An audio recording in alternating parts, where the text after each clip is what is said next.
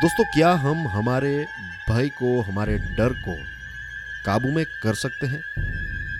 आज इसी प्रश्न के जवाब को ढूँढने की कोशिश करते हैं। भय को भी समझेंगे कि भय एग्जैक्टली क्या है। क्या भय हमारा दुश्मन है या फिर दोस्त है? नोमेन स्क्वाड्सकोफ नाम के एक व्यक्ति थे। यूएसए के आर्मी जनरल रह चुके हैं। ऑपरेशन डेजर्ट स्टॉर्म एक बहुत बड़ा मिलिट्री ऑपरेशन हुआ था 1991 में।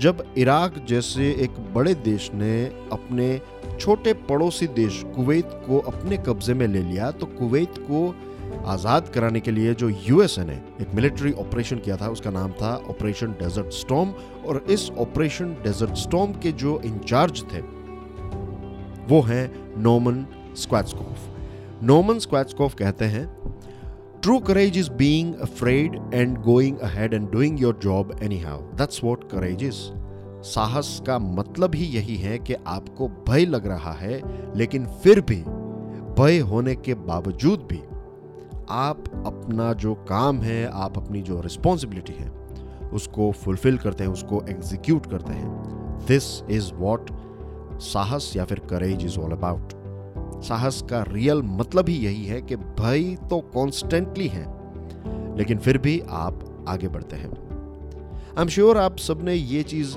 एक्सपीरियंस ज़रूर की होगी। अगर आप थोड़े बहुत ऑब्जर्वेंट हैं तो आपको ये चीज़ पता होगी कि जब आप कोई नई चीज़ करने के बारे में सोचते हैं, जब आपने वो काम स्टार्ट नहीं किया, लेकिन आप करने के बारे में नई चीज़ करने के बारे में जब एक प्लान बनाते हैं, जब सोचते हैं, तब आपके दिमाग में भी ये भय वाले विचार आते हैं। किसी को नए शहर में शिफ्ट होना है तो सबसे पहले उनको एक भय का अनुभव होगा। किसी को नई जॉब ढूंढनी है या फिर नई जॉब की ऑफ़िस जो जहाँ पर है, वहाँ पर जाना है या फिर नया बिज़नेस स्टार्ट करने के बारे में सोच रहे हैं। स्टूडेंट्स के साथ ये भी होता है कि कोई नए सब्जेक्ट को पढ़ने के बारे में जब वो सोचते हैं, तब भी उनके दिमाग में ऐसे भय वाले विचार जो हैं, वो बहुत ज़्यादा आते हैं। क्या कभी आपने ये सोचा है कि इसके पीछे मूलभूत कारण क्या है? इसके पीछे कारण है हमारा इवोल्यूशन उत्क्रांति। दोस्तों, जब आदि मानव गुफाओं में रहते थे उस टाइम पर सिचुएशन ये थी कि शायद गुफा जो है वो सबसे सेफेस्ट प्लेस वो थी कि एक बार आपने गुफा के बाहर कदम रखा, उसके बाद कुछ भी हो सकता है। एक छोटा सा मच्छर आपको काट लेता है और आपकी मृत्यु हो सकती है, या फिर कोई दूसरा ऐसा खतरनाक जानवर या फिर कोई ऐसा प्लांट है जो गलती से आपने खा लिया तो भी आपकी मृत्यु हो सकती है। तो उस टाइम पर कांस्टेंट एक फ़्लाइट और फाइट की सिचुएशन में जो है वो हमारा दिमाग रहता था। अब कुछ चीज़ें जो हैं वो डेफिनेटली दिमाग में भी बदल चुकी हैं फिजिकली भी थोड़ा बहुत बदलाव हुआ है, लेकिन जो इवोल्यूशन और जो एक बेसिक रेप्टेलियन ब्रेन जिसको कहते हैं, वो आज भी उतनी ही पुरानी तरीके से काम करता है जैसे वो पहले करता था। और ये भय जो है, वो हमारा एक बहुत अच्छा दोस्त भी है। बहुत सारे प्रॉब्लम से हमें ये भय या फिर ये जो ऑटोमेटिक हमारा ब्रेन है, जो रेप्टेलियन ब्रेन है, वो हमें बचाता है।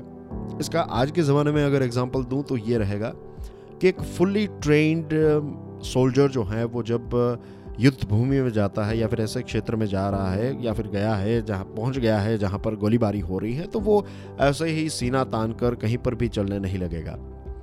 वो अपना एक कवर ढूंढेगा। वो ये मेक श्योर sure करेगा कि उसको गोली ना लगे। गोली लगने का डर तो सोल्जर को भी है।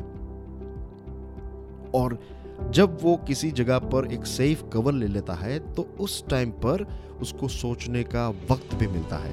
अपनी जो ट्रेनिंग है उसको इम्प्लीमेंट करने का वक्त उसको मिलता है। जस्ट इमेजिन कि अगर ये फियर नहीं होता तो कुछ ही सेकंड्स के अंदर ये सोल्जर जो हैं, वो किसी ना किसी आतंकवादी की गोली का शिकार बन जाता है। लेकिन ये फियर जो है, वो हमारी जान बचाता है। जब हम कार चलाते हैं और अचानक से कोई ऐसा रफ ड्राइवर हमें ओवरटेक करता है तो वो जो फियर है, वो हमें अलर्ट करता है कि इस व्यक्ति के व्हीकल से आपको दूर रहना है।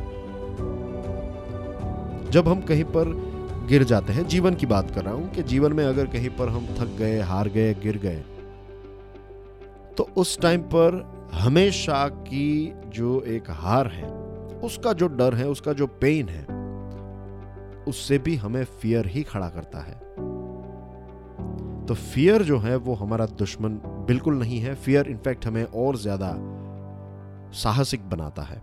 अगर आप फियर को आइडेंटिफाई कर लेते हैं तो अगर आप फियर को हकीकत मानकर बैठ जाते हैं तो फिर फियर आपका सबसे बड़ा दुश्मन हो जाता है। लेकिन अगर आप भय को आइडेंटिफाई करके यह तय करते हैं कि नहीं, मैं आगे बढ़ूँगा, मैं अपना कार्य जो है वो करूँगा, जो भी होगा वो देखा जाएगा but let me try one more time अगर ये एटीट्यूड है तो आप फियर को, भय को डर को काबू में कर सकते हैं, उसको नियंत्रण में रख सकते हैं और धीरे धीरे आप ज़्यादा से ज़्यादा साहसिक जो है, वो बनते जाएँगे।